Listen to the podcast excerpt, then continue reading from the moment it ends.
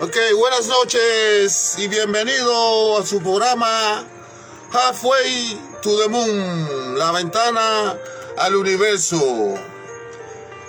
Bienvenidos a otra entrega de nuestro show. El programa de hoy. Eh, eh, historias y leyendas curiosas de la segunda temporada. Hoy hablaremos de, o estaremos contando, hablando sobre eh, historias curiosas de la abuelita y, y de, de, de reparto también, del barrio donde, donde nos criamos.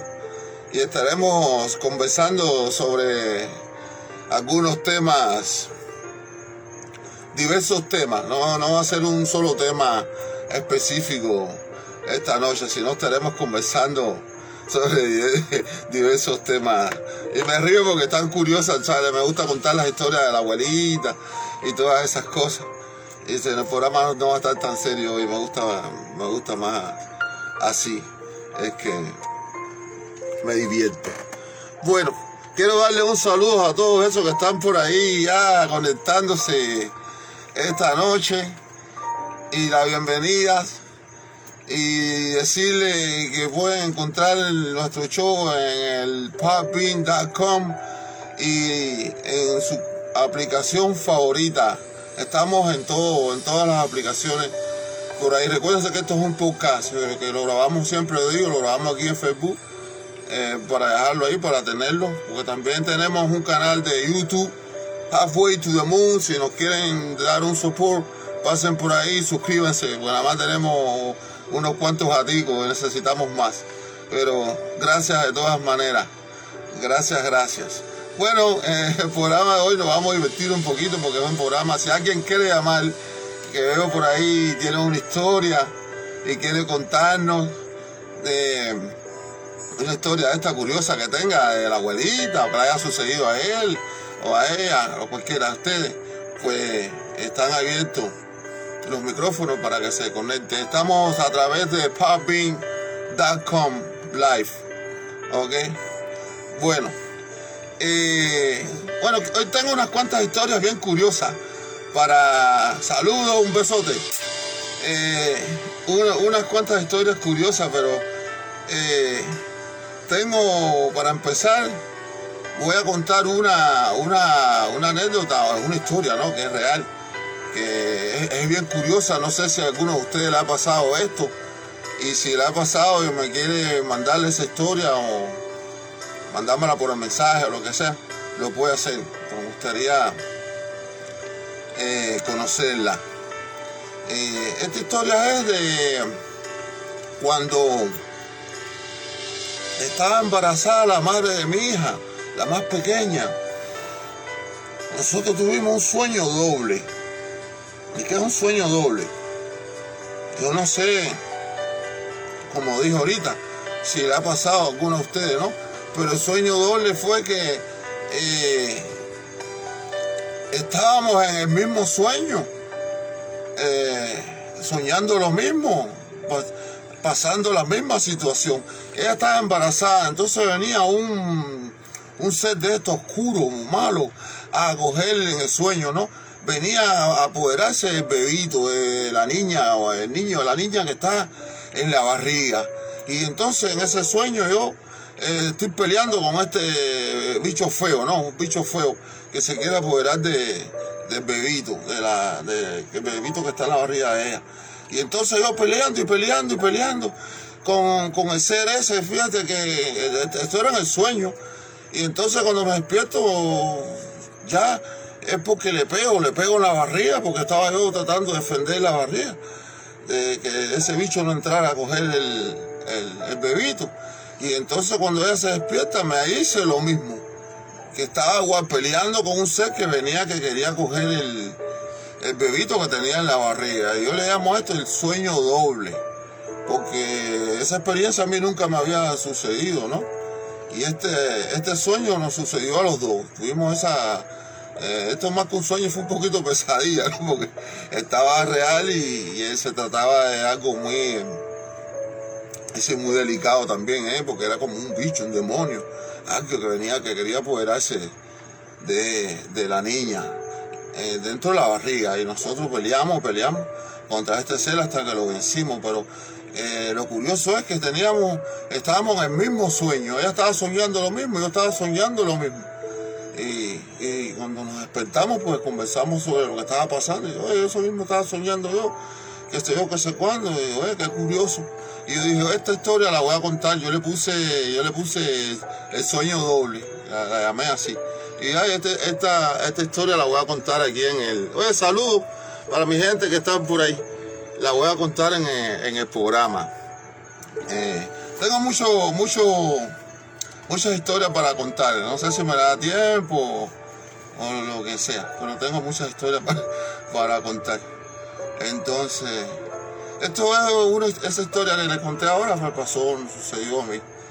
Eh, pero les voy a contar una historia, esto es una historia que yo siempre cuento, que es muy curiosa porque eh, en, frente de mi casa, como dos casitas al lado, frente de mi casa, una, una, una, frente de mi casa, eh, vivía una señora que era muy, muy peculiar, eh, era, muy cómica la señora, ¿no? Era un personaje ahí de la cuadra. se llamaba Candita, le decían, le Candita. Y entonces ella era santera, eso, y, y, cuando tenía un racimo de plátano la mata lo amarraba con una tira colorada para que la gente no se lo cogiera. Y era, ese, un tipo de personaje eso, del barrio, ¿no? Y era, pero era muy cómico, la gente, la gente la quería y eso. Pero el cuento que voy a hacer no es de la señora, sino del señor, el señor que vivía ahí con ella, que era familia de ella. No sé si era hermano o eso que eran parientes. Y entonces este señor, la gente del barrio que escucha o que puedan escuchar este programa de hoy, eh, se, va, se va a recordar porque era, era un señor ahí que todo el mundo conocía. Se llamaba Efigenio, le llamaban Efigenio, mejor dicho, nadie se llama, uno lo llama. Le, llamaban Efigenio. Y Efigenio para aquí, Efigenio para allá, todo el mundo lo saludaba. Era un señor bajito, me acuerdo, muy bajito. Pero él tenía como una, un lado del cuerpo eh, vaya, lastimado, tenía una piernita y, una, y, un brazo que lo, tenía ahí lastimadito, no, no, lo podía mover muy bien. Entonces caminaba con un bastoncito y cojeando, no, obviamente porque tenía esa dificultad física. Pero lo curioso es que él, él acostumbraba a sentarse en la en una piedra que había en la puerta de frente de su casa. Hay una piedra ahí así, tú sabes, como los barrios de nosotros ahí, pobres. La gente se siente en la acera, en la piedra, eso. Y él se sentaba en esa piedrecita. Ahí pasaba horas y horas y horas, pero pasaba el día entero. Y entonces todo el mundo lo saludaba. Él con su bastoncito y fumaba una cachimbita, creo que fumaba, un tabaquito, una cachimba así, una pipa. Y entonces él sentado ahí, señor Efigenio, y todo el mundo lo saludaba, eh, Efigenio, Efigenio, porque era muy querido, eh, era muy querido. Este señor era muy querido ahí en, en la cuadra de nosotros, donde vivíamos, en el bloque. Entonces, bueno, desgraciadamente un día el Señor muere. Se muere el Señor. Ay, se murió Figenio. El Señor, que sé cuándo, van. Bueno, como todo, ¿sabes? Lo entierran y todo, pasan los días, el Señor, que sé cuándo. Pero lo curioso es, de esta historia es que la piedra ahí donde él se sentaba, el Señor después de muerto aparecía. Él, él aparecía ahí y se sentaba ahí, tú lo veías sentado en la piedra, pero no era, era una cosa muy curiosa, porque saludos Misael, un, abrazo hermano, gracias, tú siempre apoyándome, muchas gracias, saludos para ti y tu gente por allá. Eh, y entonces el Señor, después de muerto, ¿no? Se encarnó. El Señor aparecía mágicamente. Bueno, no mágicamente, no. El Espíritu del Señor se, se reflejaba ahí, o la reflexión eh, en la piedra esa donde se sentaba. Y lo curioso es que la gente lo veía porque eh, en, el caso mío, ¿no? De, la historia relacionada con este señor, por eso la estoy contando. eh, yo vivía con mis abuelitas y mi abuelito, mi abuelito y mi abuelito. Y entonces recuerdo un día que mi abuela y yo estamos parados en la puerta. Y entonces dice mi abuela, mira, mira quién está ahí. Y yo hago así, miro, y ¿a quién estuve ahí? Y Efigenia misma, Efigenia. Entonces, mi abuela, llama a abuelo. Entonces le llamo, abuelo, abuelo, abuelo, ven. Y entonces abuelo viene y mi abuela le dice lo mismo, mira para allí, ¿a quién tuve ahí? Y mi abuelo dice, Efigenio, y ahí está sentado en la piedra esa. y los tres estábamos ahí parados y veíamos al Señor que había fallecido, que, que salía ahí sentado en, en la piedra frente a la casa y era curioso porque no éramos tres que estábamos mirando también pues si luego uno, lo ve y dice bueno no ese soy yo me imagino o uno tiene la vista o que sea pero éramos las tres mis dos abuelitos y yo mirando ahí por frente el señor ahí que había fallecido claritamente y salía ahí la piedra esa y acostumbraba a salir ahí se veía por mucho tiempo yo no sé yo creo que los otros vecinos también lo veían porque había ese ese comentario, el señor Efigenio aparecía ahí después de desencarnado, aparecía en el en la piedra ahí en el barrio. Qué cosa más curiosa. Bueno, hoy hablando de historias y leyendas en el show de nosotros, eh, quería hacer ese, quería hacer esa, esa historia porque es muy curiosa. Yo siempre la veo con mucho, con mucha curiosidad y la cuento mucho porque es algo que la gente dice, no, que cuando tú te mueres, eh, ya te moriste y no, no apareces más, no, no, no, no, ustedes están mal, lo único que cuando uno se muere se muda, eso es lo que pasa, se muda, y algunos no se mudan tan pronto, porque tú ves el cuento que le estoy haciendo, que, que aparece y aparece. Bueno, eh, esa es una de, de las historias que quería contarle hoy del señor Efigenio, se llamaba él, tenía un nombre muy, muy curioso. Bueno, bueno, esta, esta otra, esto, esto es más una, una anécdota, pero que esto es una anécdota que me ha pasado muchas, muchas, muchas veces, muchas veces, especialmente cuando camino en ciertas horas como la madrugada o lugares solitarios así. Entonces, recuerdo un día, ¿no? Para hacerle una, anécdota sobre esta cuestión que me sucede a mí. Yo, recuerdo que un día yo iba, era, era, era mi primer trabajo, era mi primer trabajo. Entonces me levanto tempranito y me voy por la madrugada, ya era oscuro, como las 3 de la mañana, a las 4, no sé, algo eso. Y iba caminando, y recuerdo que me salieron dos policías, dos policías ahí medio asustados y me, quieren parar, ¿no? Y me, llamándome ciudadano, no sé, ahí como en Cuba hacen los locos esto ahí. Y yo, muchacho, mira la anécdota esta. Yo cuando vi los locos esos, yo no me voy a parar aquí, ni para policía, ni para nadie, ni nada que se me acerque a mí. Lo que le voy a meter va a ser mi quimbín para abajo, porque esto no que era uno. Mi primo, saludo, un abrazo, un besote, te quiero mucho. Nosotros ya soñé contigo. Que estés bien. y, saludo a mi tía y a mis primos. hola, hola, mi primo, te quiero, te quiero mucho. Oye, entonces, esto, estaba contándole este, los policías me, me querían parar y yo dije, a loco, yo aquí no voy a parar. Pero la historia es la razón por qué yo no quería parar. ¿eh? Era porque había un personaje por allá por la casa que, bueno, ahí en la cuadra vivían unos, personajes, no voy a mencionar el nombre ni nada. Y entonces este era medio pariente de ellos, que iba ahí y manejaba un carrito. Entonces le decían eh, fotingo de domingo, algo eso. hacía unas cuantas semanas que al hombre este de fotín lo cogieron unos personajes que estaban vestidos de policía porque parece que el hombre llevaba dinero o algo, ¿sabes? Alguien le dijo, eh, ataca al tipo, que el tipo que lleva. Y lo cogieron unos tipos vestidos de policía y le caen arriba y le caen a palos y todo. Yo creo que para robarla al hombre. Y entonces el hombre sale corriendo y deja carro todo para el carajo. Y se esconde, se mete en una casa, ¿sabes? Para protegerse. Pero los tipos están vestidos de policía. Imagínate tú, que tú estés corriendo en una casa y atrás de ti vienen dos policías. ¿Y quién te va a defender? Entonces le dieron una mano para el hombre que acabaron con él. Entonces esa historia estaba ahí andando en esos días.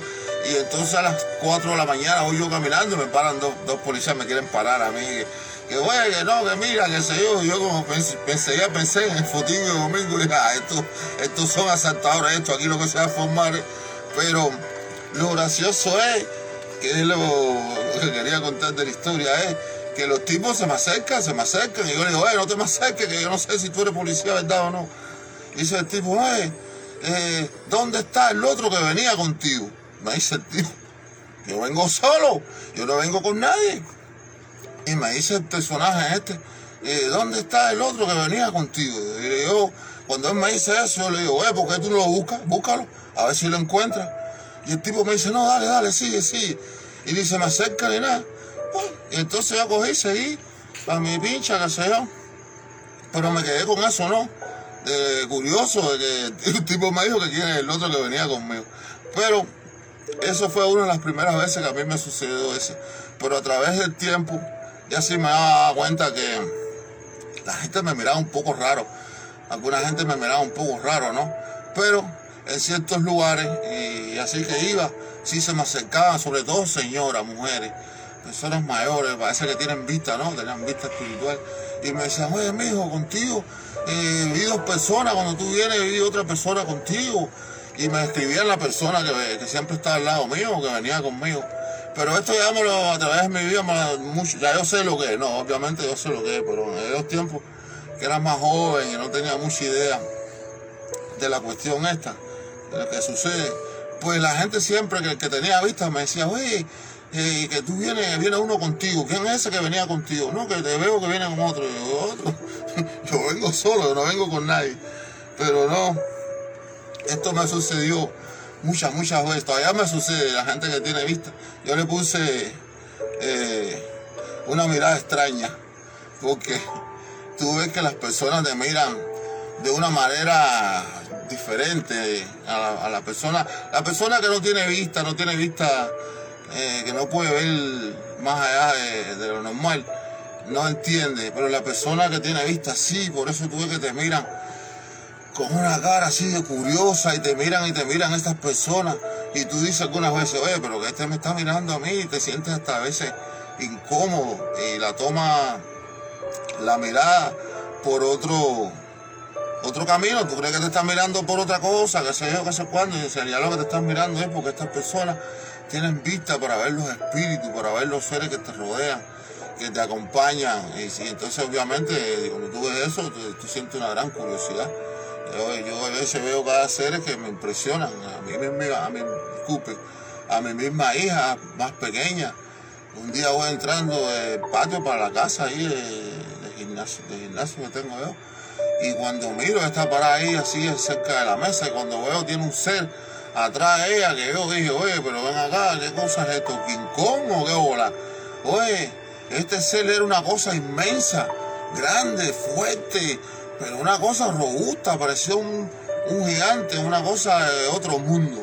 Y yo me quedé así, y digo, oye, pero yo he visto seres, y he visto seres de 18 pies, pero este ser era una cosa inmensa, digo, oye, pero de ese día para acá dije, oye, no me tengo que preocupar, no me tengo que preocupar tanto por mi porque está protegida, el clase animal que tiene alrededor, tiene un, tiene un ser espiritual de ese tamaño que parece un gigante. Con esa no hay que, el que, se atreva con ella está jodido, porque estos seres están ahí para protegerlo. Pero es, impresionante. Bueno, hoy en, su programa Halfway to the Moon, historias y leyendas ah, curiosas. Eh, estamos aquí hablando y conversando sobre, estas historias que, que nos suceden que conocemos, tenemos conocimiento sobre ella. A mí me gusta mucho cuando hago este tipo de programa, eh, tengo puesto una, un nombre a esta sesión, a una sesión que se llama La historia de la abuelita. Porque yo siempre cuento historias de, de mis abuelos, anécdotas y cosas.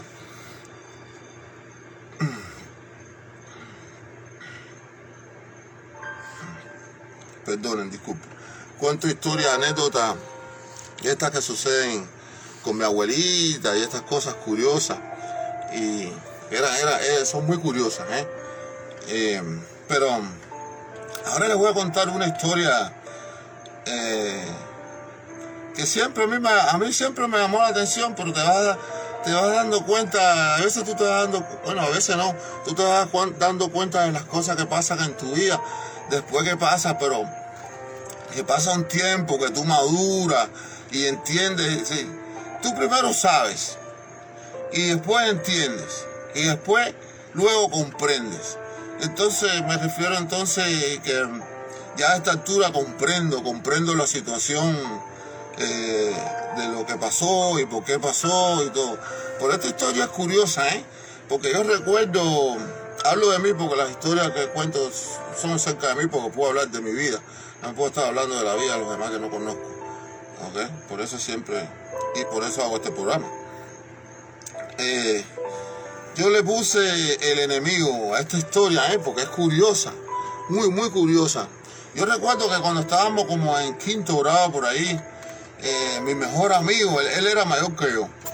el tipo era unos cuantos años mayor que yo, porque había repetido unos, cuantos años pero no por bruto, sino porque el tipo era esto que cuando se ponía bravo salía para afuera y le tiraba piedra a la escuela, a los alumnos, a los maestros, al director, a quien fuera, y no lo querían en ninguna, escuela, lo querían, lo votaron para carajo. Después en la escuela nosotros también volvió a hacer lo mismo y lo votaron. Pero yo recuerdo a mi amigo, que este, este amigo mío fue el que me, el que me sembró la semillita a mí de, judo.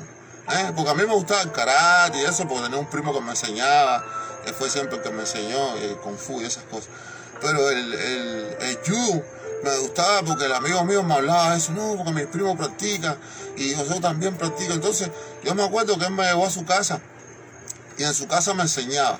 Y José, cómprate un kimono. Yo me compré un kimonito eso de, de 9 pesos. Mi papá me compró que era un, kimonito eso que vendían ahí en una ferretería. Y entonces él me enseñaba. Y estábamos con eso ahí aprendiendo. Pero lo gracioso es, y esta es la parte de la historia, ¿no? Donde comienza un día me dijo, vamos a, a ir a Tatami, ¿no? A apuntarnos en judo juntos. Y yo le dije, ah, bueno, vamos, pero acuérdate que él era mayor que yo y yo, era más pequeño. Y cuando llegamos ahí, ahí había un profesor, ¿no? Obviamente. Y entonces hemos vuelto que el profesor le dijo a él, no, tú sí, tú sí puedes venir a practicar con nosotros, aquí puedes venir a dar hora, que se yo, pero él no. Me dijo a mí que no, que yo tenía que ir por la mañana, que yo era más chiquito, que se yo, una historia ahí. Y yo, ah, está bien, yo no entendí lo que dijo el tipo ni nada, porque todavía estaba bien chamaco. Entonces, yo no sé si el socio mío fue para allá o no. Pero la verdad que eh, se terminó el año ese. Y cuando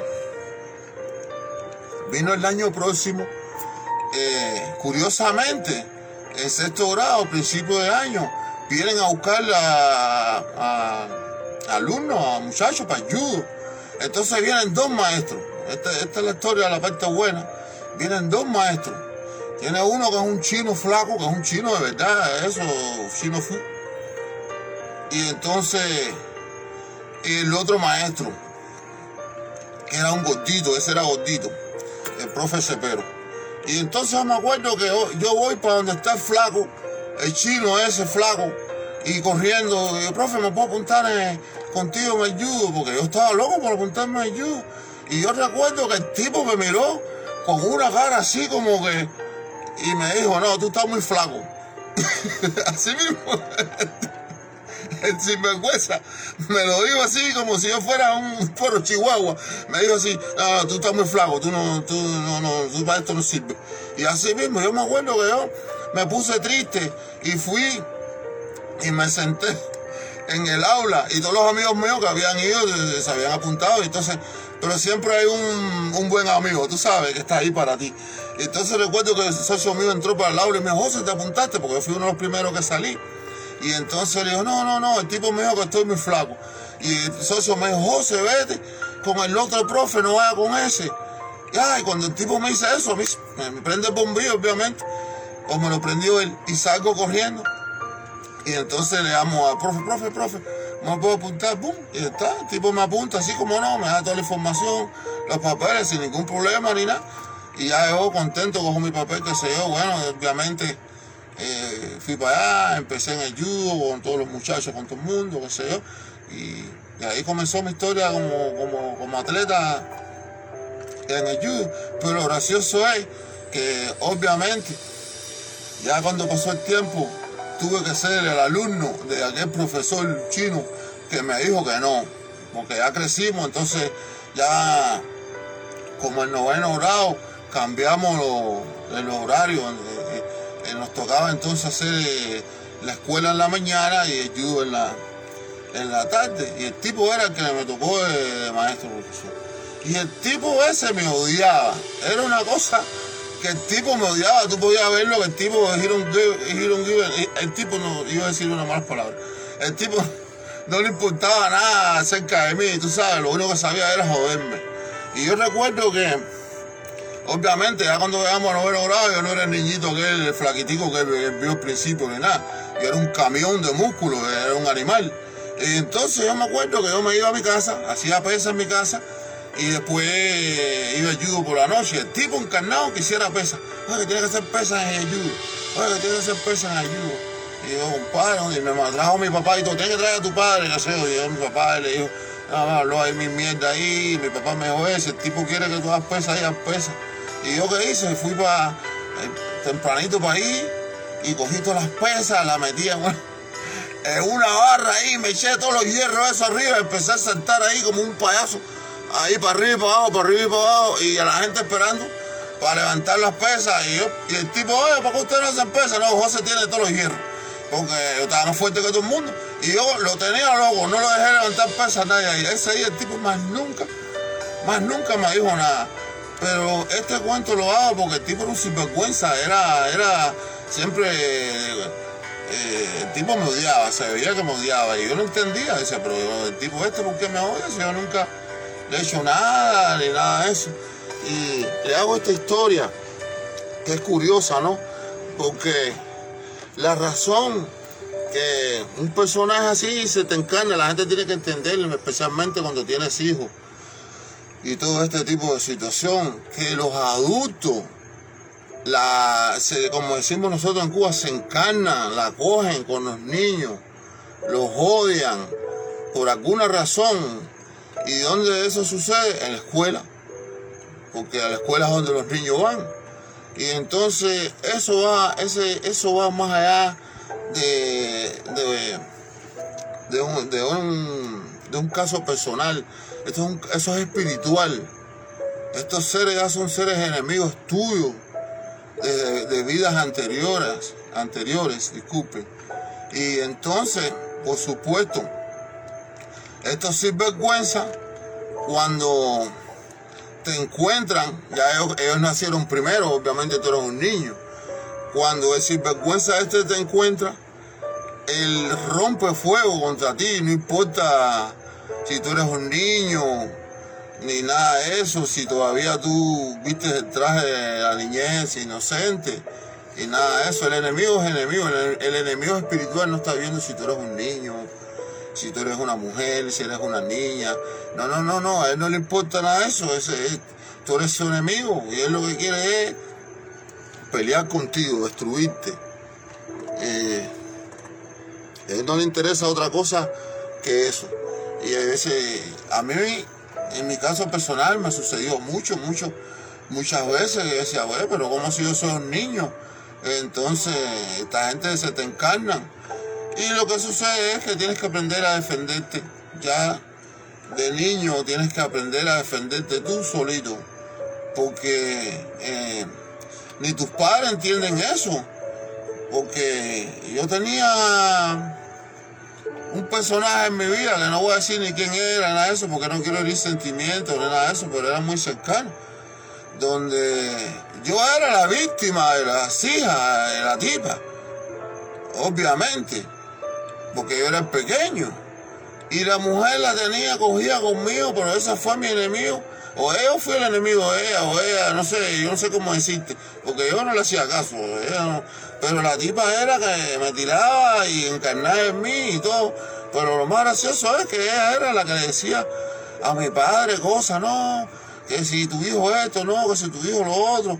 Entonces imagínate, cuando tú tienes un papá de esto que tiene la mente débil, que le gusta estar viendo gente, tú sabes, las personas que no tienen la la capacidad intelectual para interpretar los mensajes eh, que vienen hacia ellos, pues lo que viven es escuchando a otras personas, eh, cuentos, mentiras, hablando de otra gente y dedicándose a ese tipo de, situaciones eh, bajas. Entonces, lastiman a sus seres amados en pro de esta cuestión, porque oye que si tu hijo lo vi haciendo esto, oye que si a tu hijo le, dijeron esto, hizo esto, entonces estas personas vienen y te, te regañan y tú no tienes idea y tú dices, pero ¿qué, qué tiene este tipo? ¿Tú sabes? Y entonces uno tiene que darse cuenta que el enemigo está en cualquier lado, en cualquier momento. Tú no tienes que ser una persona adulta para que un adulto se convierta en tu enemigo. Yo recuerdo una vez en la escuela, una tipa que no era ni la maestra mía, ni nada de eso, era una de esas que cuida a las personas, a los muchachos cuando terminan las clases. Y, yo normalmente siempre me iba solo de la escuela a la hora de salida, pero algunas veces mi padre me iba a buscar. Yo recuerdo que ese día mi padre me fue a buscar y yo vi que la tipa estaba hablando con él ahí, pero como ella no era maestra mía, ni me cuidaba a mí, ni nada de eso. Ese día yo recuerdo que mi padre ahí mismo, en, el frente del aula, ahí en la escuela, me dio una clase de trompón en la nariz. Que yo me río ahora porque ¿qué voy a hacer? Yo era un niño. Me rompió la nariz y yo empecé a sangrar. Y yo estoy en quinto grado, soy un niñito, ¿sabes? Me paro un animal de este tamaño. Y el tipo me pega, pum, y yo, pero porque el tipo este me está pegando. Y entonces me lleva a sí mismo para la casa. Y yo recuerdo que, eh, porque eso es los errores que cometen los padres. Primero, eh, es un abuso. Y segundo, es una gran ignorancia ponerte a escuchar una persona que tú no sabes quién es, primera vez que tú la ves, que te va a meter una mentira, que te está haciendo un cuento cerca de tu hijo, cuando tú eres el que tiene que saber quién es tu hijo, cómo actúa, cómo es, si tú eres el que lo, has criado, quien lo has parido, cómo te va a venir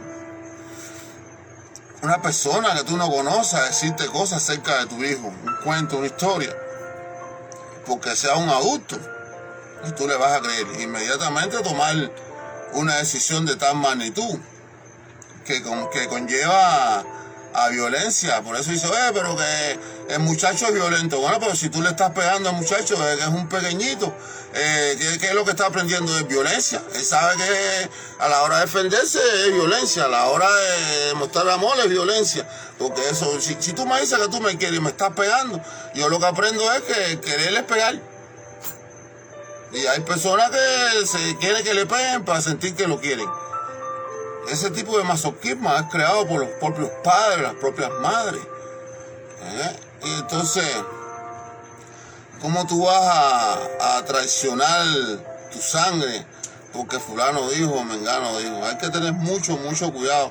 Hago este cuento, esta anécdota, porque yo veo los padres que se creen que, pues, que ser un buen padre es lucirse delante de los otros padres y creerle el cuento al otro, no, el adulto te va a hacer el cuento que le da siempre es poderoso, el que está arriba, el que puede, te va a hacer el cuento que le da la gana y tú se lo vas a tener que creer porque eh, la palabra es de él contra ti. Entonces, el ignorante es el que está en el medio, es el que tiene que sacar conclusiones y darse cuenta que tienes que tú estás aquí, especialmente si eres un padre o una madre, tú estás aquí para defender a sus hijos, tú estás aquí para, pelear por tus hijos. Tú, no, estás aquí para escuchar a la vecina, ni, al vecino, ni, al maestro, ni a ninguna de esas gente que no, tú no los conoces. por hacer una, un cuento, una anécdota acerca de lo que estamos hablando de esta noche. De muy, muy, mucho cuidado, mucho cuidado con, con los padres y los adultos y los niños. Porque te hacen un cuento y tú lo crees y, es mentira. Y, el adulto, hay adultos malos, porque son, son espíritus malos. Yo recuerdo, por hacer otra, otra historia, que hay veces tú dices, pero ¿por qué te pagan un bien con un mal? Eso es para que aprenda, para que aprenda, necesita esa experiencia para aprender, pero se te hace difícil cuando estás viviendo la experiencia, ¿eh? estás, viviendo la experiencia, porque no entiendes, cuando tú estás viviendo la experiencia tú no entiendes, después de que tú vives la experiencia es que tú entiendes y comprendes la situación.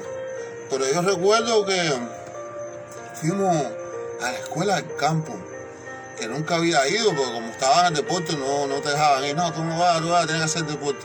Pero este año sí, este año como en noveno grado nos dijeron, oye, toda la gente del deporte, todo el mundo para el campo. Y yo, ay, qué contento, voy para el campo, qué rico. Al campo a trabajar, ahora en Cuba que nos mandaban a trabajar a la gente y eso, porque como nunca había ido, y eso era un relajo, yo quería ir para relajo. Y, entonces me mandaron, me mandaron a, nos mandaron para allá, para, para la escuela del campo. Y entonces cuando llegamos ahí, que se me ponen de, me ponen de jefe. Perdone. Y entonces, allí me hice muy popular, ¿sabes? Porque era mucho cuidándolo, no dejaba que abusaran. No, no se yo no permitía abuso ahí, ningún tipo de abuso. Ahí no te podías equivocar con un pequeñito ni nada. Entonces eso me hizo muy popular, ahí la gente me quería y me respetaba, qué sé yo, qué sé cuándo. Al grado de que me daban hasta la brigada para que yo fuera solo. el maestro, el director de ahí era un loco. El tipo me quería, el tipo me quería. El tipo me decía, oye, negro, lo que tú digas aquí. Y el tipo me daba la brigada de los amigos míos, de nosotros, de los grandes. Y me decía, llévate sin maestro ni nada, solo, a, la guayaba, aquí, a esto, lo otro. Y también me da la brigada las hembras, me da la brigada de las hembras, yo solo, dale, llévatela. Yo le decía a los socios míos, salgan para afuera y nos montaban al carro conmigo y me los llevaba. Y entonces cuando llegamos allá, yo le decía a la gente, por eso era que a mí se popular de realidad, porque yo le decía a la gente, no trabajes nada, haz lo que le da la área, a las 11 para atrás otra vez y conmigo no trabajaba ni nada. Cuando ya los profes tenían que trabajar, pero conmigo no, porque a mí que me importa, ni boniato, ni chapear, ni nada.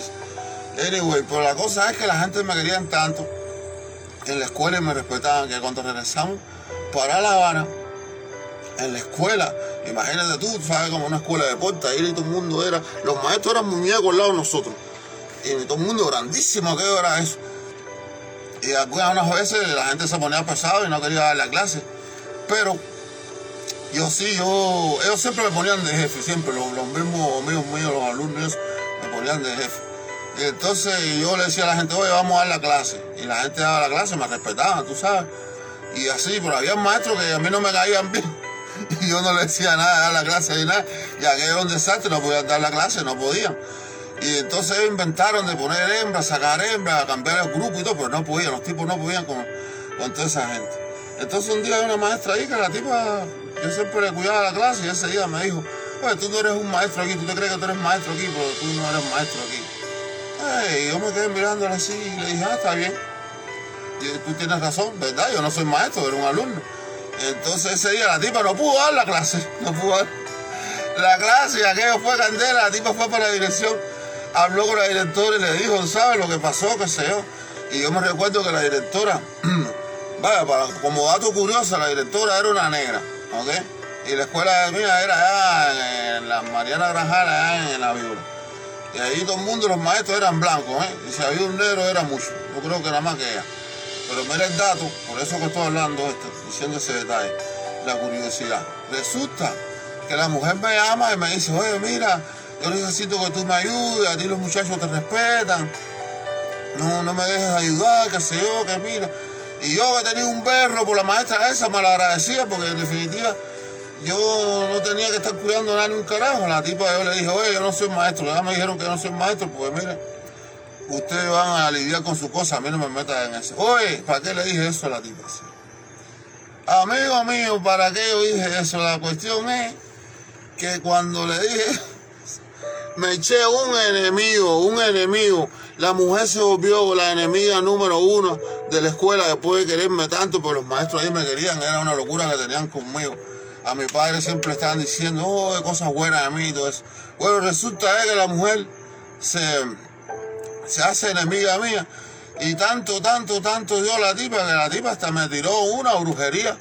Pero esto es una cosa que me pasó a mí real, es historia, por eso lo estoy haciendo, porque es una historia curiosa, bien curiosa, que yo resulta que yo me iba de la casa para la escuela. Y yo llegaba a la escuela y me paraba frente a la escuela. Y entonces cuando sonaba el timbre, todos los amigos míos entraban, todo el mundo. Y yo no podía entrar a la escuela. Me quedaba parado frente a la puerta de la escuela. Curiosamente no podía, no podía. Me quedaba ahí. Y entonces no sabía por qué no podía entrar. Una cosa que no podía dar un paso. Era como había algo, como un cristal mágico, una energía mágica que no me dejaba, no me dejaba entrar a la escuela. No podía poner el pie para subir a la escalera de la escuela. Y los amigos míos me miraban desde arriba. Me dijeron, José, vamos, vamos. No podía, no podía. Yo me iba para la casa y me iba frustrado, bravo. ¿Tú sabes? Porque dije, pero ¿por qué me pasa que no puedo entrar a la escuela? O sea, que ahí todos los días de San Miguel del Padrón a la víbora y no ir a la escuela, no entraba. Entonces yo tenía un amigo que el tipo le sabía la mecánica, era espiritista y eso. Y entonces él me dijo, José, tienes una brujería. Y él me dijo, ¿cómo? Tienes una brujería, ven conmigo. Van, el tipo me hace pam, pam, pam, un para, pum, pam, pam de eso. Y el tipo me quita eso, bro. Entonces yo, curiosamente, regreso por la escuela, pam, y empiezo a entrar a la escuela. Tú sabes, bueno, no me he quedado, no creas, no te voy a contar lo que hice pero que no me he quedado, pero para que tengas la idea de lo que son capaces de hacer los adultos, los adultos no le importa eh, si tú eres un niño, si eres una niña, si tu hijo es una niña, un niño, ni nada de eso, eso es un espíritu que es enemigo tuyo y en el momento que, que pueda te va a pasar la cuchilla y como pueda para que sepa, hablando de, historias y cosas curiosas en el día de hoy, en historias y leyendas. Así que, bueno, eh, ahora, ahora le quiero hacer otra, una, una memoria, yo le puse la memoria de la abuela, porque yo recuerdo, siempre me gusta hacer cuentos de mi abuelita y mi abuelita. Eh, que mi abuela tenía una memoria extraordinaria, tenía una, una memoria tremenda. Ella siempre estaba haciéndome cuentos o historias de cuando era niña, en los pueblos donde ella vivía y todo eso. Y entonces, esta, esta anécdota, historia que quiero traerla aquí a, esta noche, eh, siempre ha sido muy, muy curiosa para mí. Eh, yo recuerdo que estábamos en la casa, ¿no? Yo le escribí todo, ¿no? Pero obviamente me, yo me recuerdo. Y estábamos allá dentro de la casa y se oye una señora en la calle, en la calle. Nosotros estábamos, eh, de mi casa había una cerita y después una cerca y entonces, entonces estaba la calle y mi abuela escucha a la señora hablando afuera y mi abuela me dice, oye, José Luis, esa, esa voz que está de afuera, esa mujer que está hablando de afuera, yo la conozco.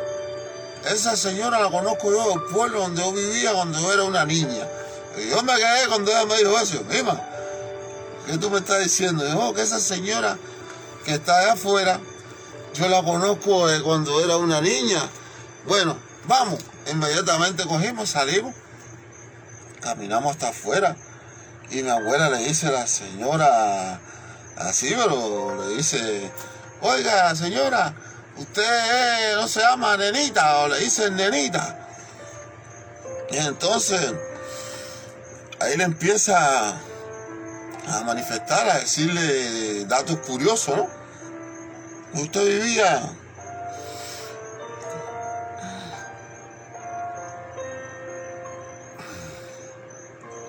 Le dice, usted vivía en este pueblo y que sé yo, y que sé cuándo. Resulta que mi abuela me dice, oye, esta señora era eh, la muchacha más bonita que había en el pueblo. Y aquello era una locura con ella. Y que sé yo, que sé cuándo. Y ahí ella le dice eso a la señora. La señora estaba hasta media sorda porque ya tenía una cantidad de años en carajo. Porque si mi abuela era mayor y era una niña en ese tiempo, imagínate la señora ya cuántos años tenía. Bueno, lo curioso es que sí, era la señora. La reconoció y todo, y esa señora ya no la veía, nunca más la vio.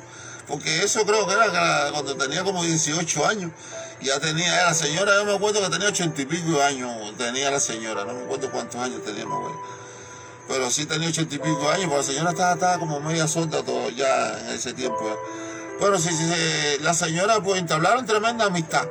Ella siempre venía a mi casa, me acuerdo que ella siempre, la señora me decía, me llamaba muñecón. Me dice, tú eres un muñeco. El muñecón, el muñecón. La señora. Y sí, era una señora muy bonita. Ella estaba media viejita, tú sabes, pero era una señora muy... Y ese dato curioso que mi abuela tenía una memoria extraordinaria y adentro de la casa. Otro día también con un señor que iba vendiendo algo también. Dice, oh, ese hombre yo lo conozco. Y se llama fulano y salió para afuera exactamente. Era el tipo ahí, empezaron a hablar y todo. Sí, está pueblo, está eso. Oye, pero esta mujer, pero que lo curioso era que ya lo reconocía adentro de la casa. No era de que te vi y te dice quién tú eres, nada, no, por la voz de afuera. Ella reconocía a las personas, personas que había visto hacía eh, años y años y años atrás. Y decía, oye, pero oye, tremenda, tremenda memoria que tiene mi, mi abuela. Un dato muy curioso. Eh, sí, que, oye, esto, esta, esta es otra historia, hablando de la historia de mi abuela y cosas así. Eh, era muy cómica, eh, era muy ocurrente, era una, era una mujer del campo, una campesina, le llamamos Guajiro. Entonces, eh, recuerdo que ella estaba parada en la acera y en la, en la puerta, así, pegadita a la acera, en la puerta de nosotros, cerca. Y entonces me dice, oye, me cuenta, no, oye, mira lo que me pasó. Me dice, José Luis, mira lo que me pasó. ¿Y qué te pasó? Me dice, oye, dice, estoy parada, estaba parada en la puerta ella solita ahí, cogiendo aire. Entonces dice que viene una señora, pero resulta que esta señora que viene caminando tenía un marido. Y ese marido andaba por ahí por la cuadra, tú sabes, pegando tarro. Y todo el mundo sabía la historia, todo el mundo sabía quién era el tipo y dónde se metía y todo eso, ¿sabes cómo son los barrios de nosotros? Pero la señora andaba buscando la casa del personaje, tú sabes, para coger al tipo. Y mi abuela está ahí, para en la, cerca ahí, y la señora viene y se la cerca. Y dice mi abuela, bueno, yo sabía porque todo el mundo sabía quién era la tipa. Y le dice, oye, señora, usted no sabe dónde vive aquí fulana. Y dice mi abuela, dice mi abuela, yo cuando la tipa me preguntó eso, tú sabes lo que dice, ¿qué pasó? ¿Qué hiciste, mami? Misma dice, se hizo la monguita, se empezó a hacerme así como la babía y empecé a hacer así. Y la señora se la quedó mirando. Y, Ay, pobrecita, es monguita. Este, este, la, señora, la señora le dijo, ay, es monguita, pobrecita, tiene problemas. Y siguió echando. Y mi abuela, cuando la mujer pasó, vino y se metió para adentro.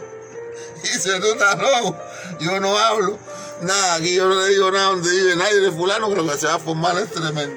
Y mi abuela me cuenta y dice, oye, cuando la mujer me preguntó, me dice la monguita, yo mismo, pero a ti se te ocurre en cada cosa, oye, los viejos, esa abuela mía era tremenda, hacía cada cosa, decía, tú pasas la niña, no, no, no.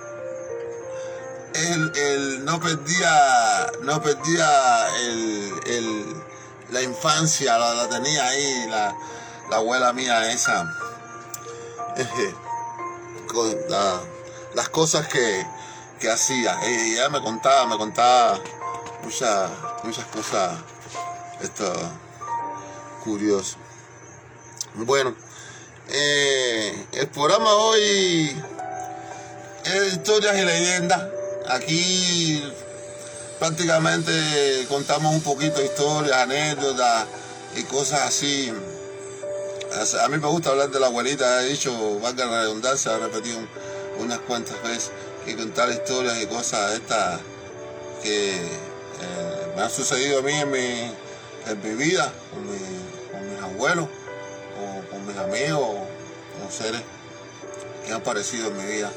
Yo recuerdo, para contarle contar otra historia, ¿no?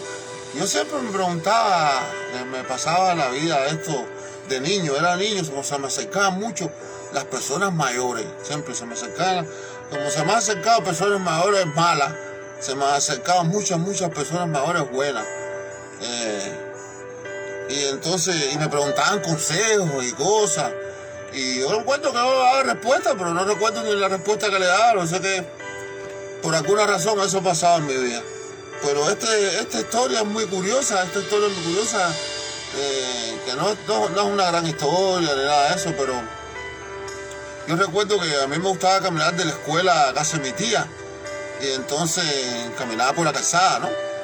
Y, y ese día se me acercó un señor, un señor bien vestido, eh, limpiecito, tú sabes, no era un señor que estaba sucio ni nada, pero sí yo recuerdo que tenía los ojos aguados, el hombre tenía, venía llorando, prácticamente venía llorando. Y este hombre se me acercó por alguna razón y me dice, muchacho, muchacho, niño, por favor, ¿me puedes ayudar? Me, me dice el Señor. Y yo, sí, tío, sí, tío, ¿qué, qué necesita? ¿Qué, ¿Qué quiere? Y el hombre se me quedó mirando así y me dijo, esto que yo voy a hacer, no, los hombres nunca deben hacer esto. Y el tipo me dijo, tengo mi hijo en el hospital ingresado y necesito llegar al hospital a verlo.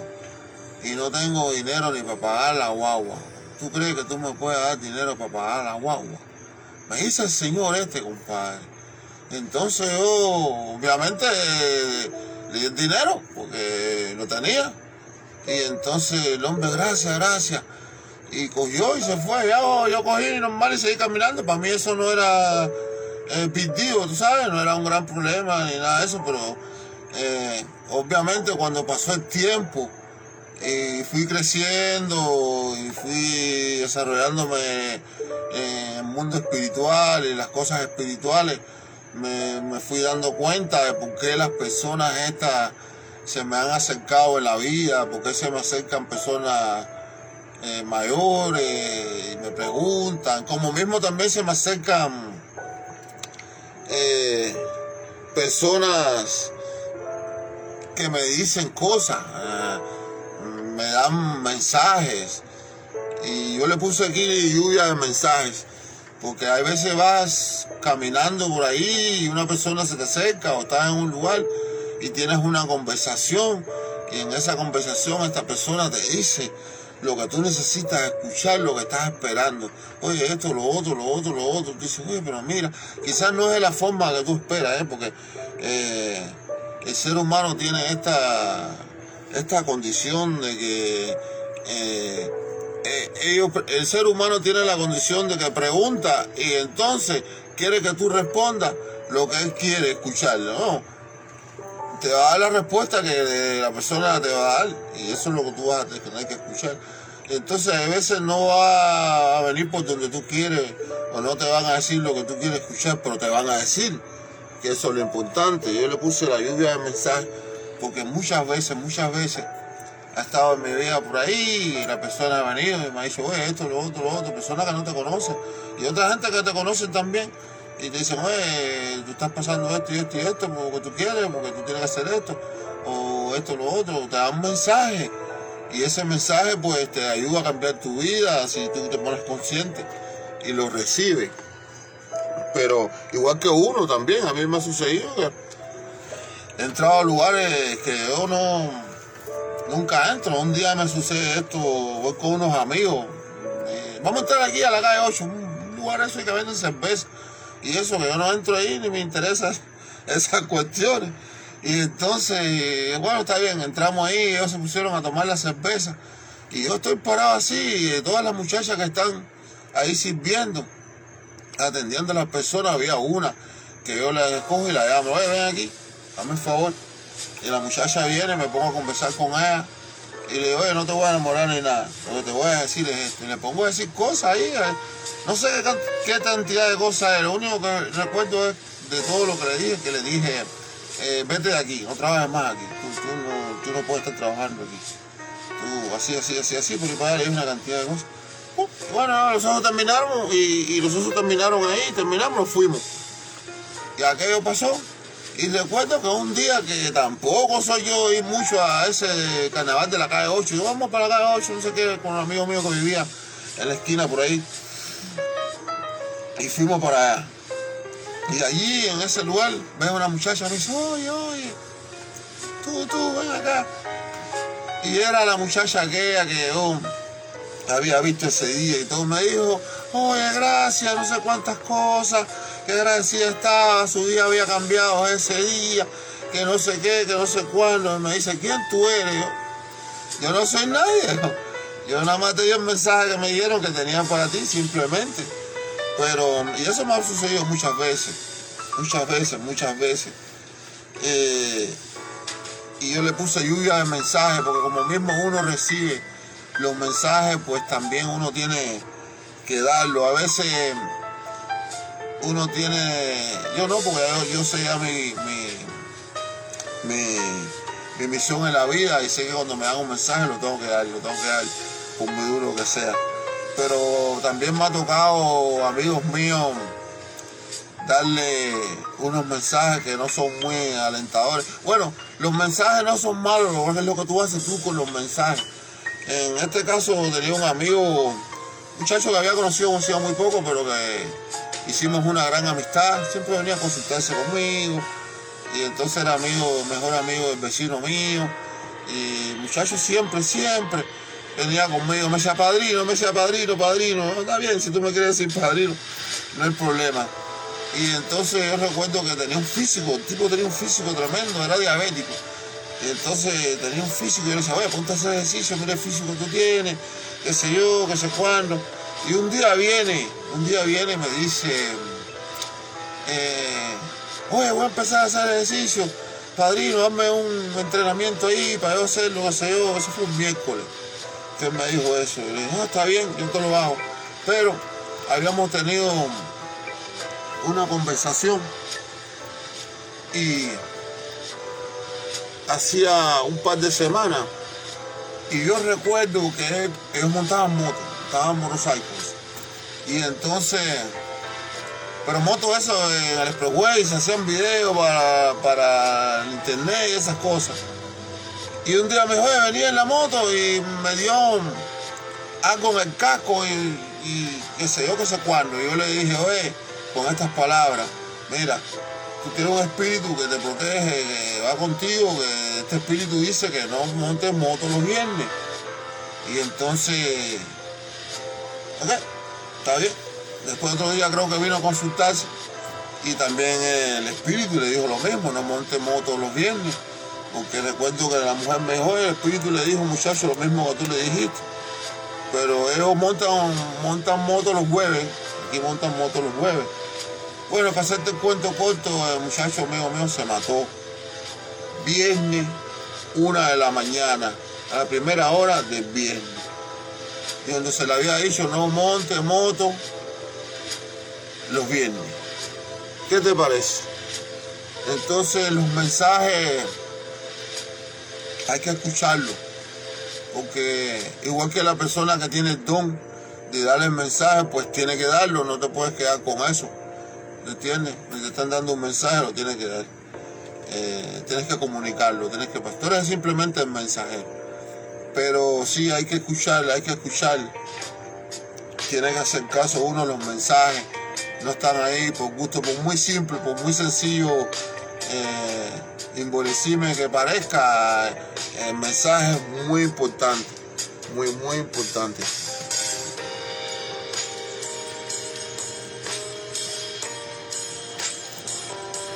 Un poquito de agua. Bueno, en su programa de hoy hablando de eh, historias y leyendas, eh, hoy no hablamos así de nada en concreto, hoy hablamos de todo un un poquito, hablamos sobre historia, algunas memorias, cuentos curiosos y esas cosas. Pero me gustaría hacer hincapié en este este programa acerca de que los, los padres, especialmente las personas estas que tienen hijos pequeños, presten, presten atención. Los hijos no son simplemente eh, las personitas que te dan, eh, y tú le das comida, y los viste, y le enseñas al mundo que tú eres un buen padre, una buena madre, porque tu hijo tiene un par de zapatos bonitos y una ropa, y está limpio y bien peinado. No, hay que ir a la parte espiritual también, los hijos te lo dan también para que practique la parte espiritual. Por eso no son iguales. Los hijos te dan tres, cuatro, cinco hijos, dos hijos, y tú ves que son diferentes. ¿Por qué? Para que aprenda eh, diferentes caminos, diferentes formas de amar, diferentes formas de recibir el amor. Entonces, estudiar tus hijos. Eh, eh, hay uno que es candela, que es un diablito, el otro es muy espiritual, el otro es introvertido, y así, el otro es Superman, al otro le gusta volar, y todos, todos estos seres te lo dan diferente para que tú tengas la oportunidad entonces de experimentar con diferentes formas, no para que te quede nada más con una sola. Por eso es que nuestro planeta y donde aquí nosotros vivimos es tan especial porque en una vida tú tienes la posibilidad de evolucionar mucho, mucho, mucho, mucho, porque no estás atado solamente a un, a una, a un solo patrón, a una sola historia. Tienes mucho, mucho al mismo tiempo. Tienes la posibilidad de evolucionar, de arreglar las cosas en un mismo, en una misma vida. No necesitas reencarnar y reencarnar para pagar las cosas que, que has hecho. Lo que necesitas es tener la conciencia para entonces identificar qué es lo que debes hacer y cómo hacerlo para eh, eh, esos errores y espiar esas culpas y no tener la necesidad o, sentirte que tienes que venir y regresar aquí a este planeta otra vez, a este plano que es candela, esto que es candela. Las personas no se dan cuenta o los seres no se dan cuenta que eh, este, la rueda de la sansara, la reencarnación y la reencarnación, este aquí también es una trampa. Usted ya después que sale de aquí, puede reencarnar en otro mundo que no son como este. Quizás sean parecidos, pero no, quizás no tan hostil como este.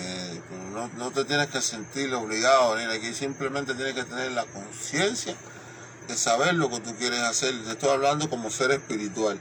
No estoy hablando de que hay deja el trabajo y vete a trabajar por tu trabajo. Eso estamos hablando, eso es un ser humano.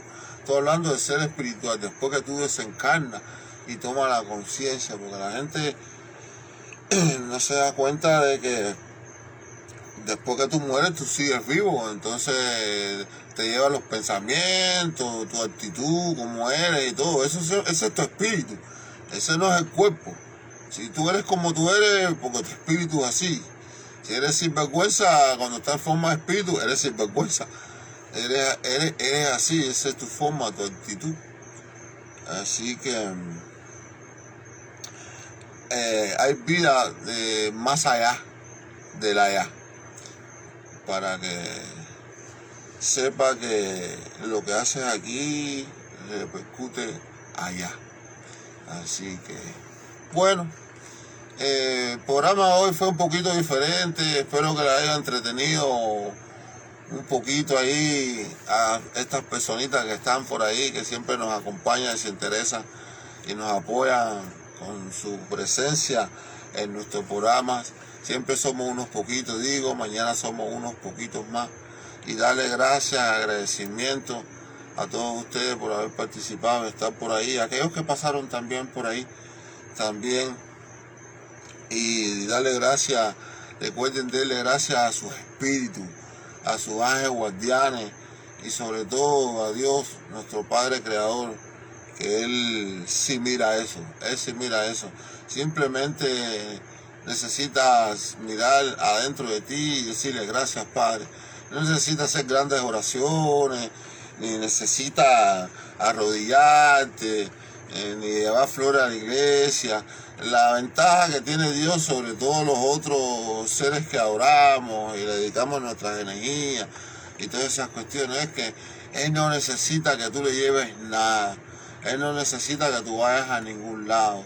No necesita que le entregues nada, ni, ninguna cuestión de eso. Lo único que Él necesita es escuchar la voz de tu pensamiento, de tu conciencia. Ni, ni, siquiera necesitas eh, emitir una palabra, porque Dios no necesita escucharte, Dios te necesita sentirte. Eso es lo que necesita el Padre, sentirte, no escucharte. Entonces, háblale de Dios desde adentro, desde tu corazón. No se le habla a Dios desde la cabeza. La cabeza es para nosotros, entre nosotros. A Dios se le habla desde el corazón. Dios nada más escucha las palabras del corazón, las palabras de amor, porque esa es la comunicación de nuestro Padre con nosotros. Amor. Buenas noches. Good night.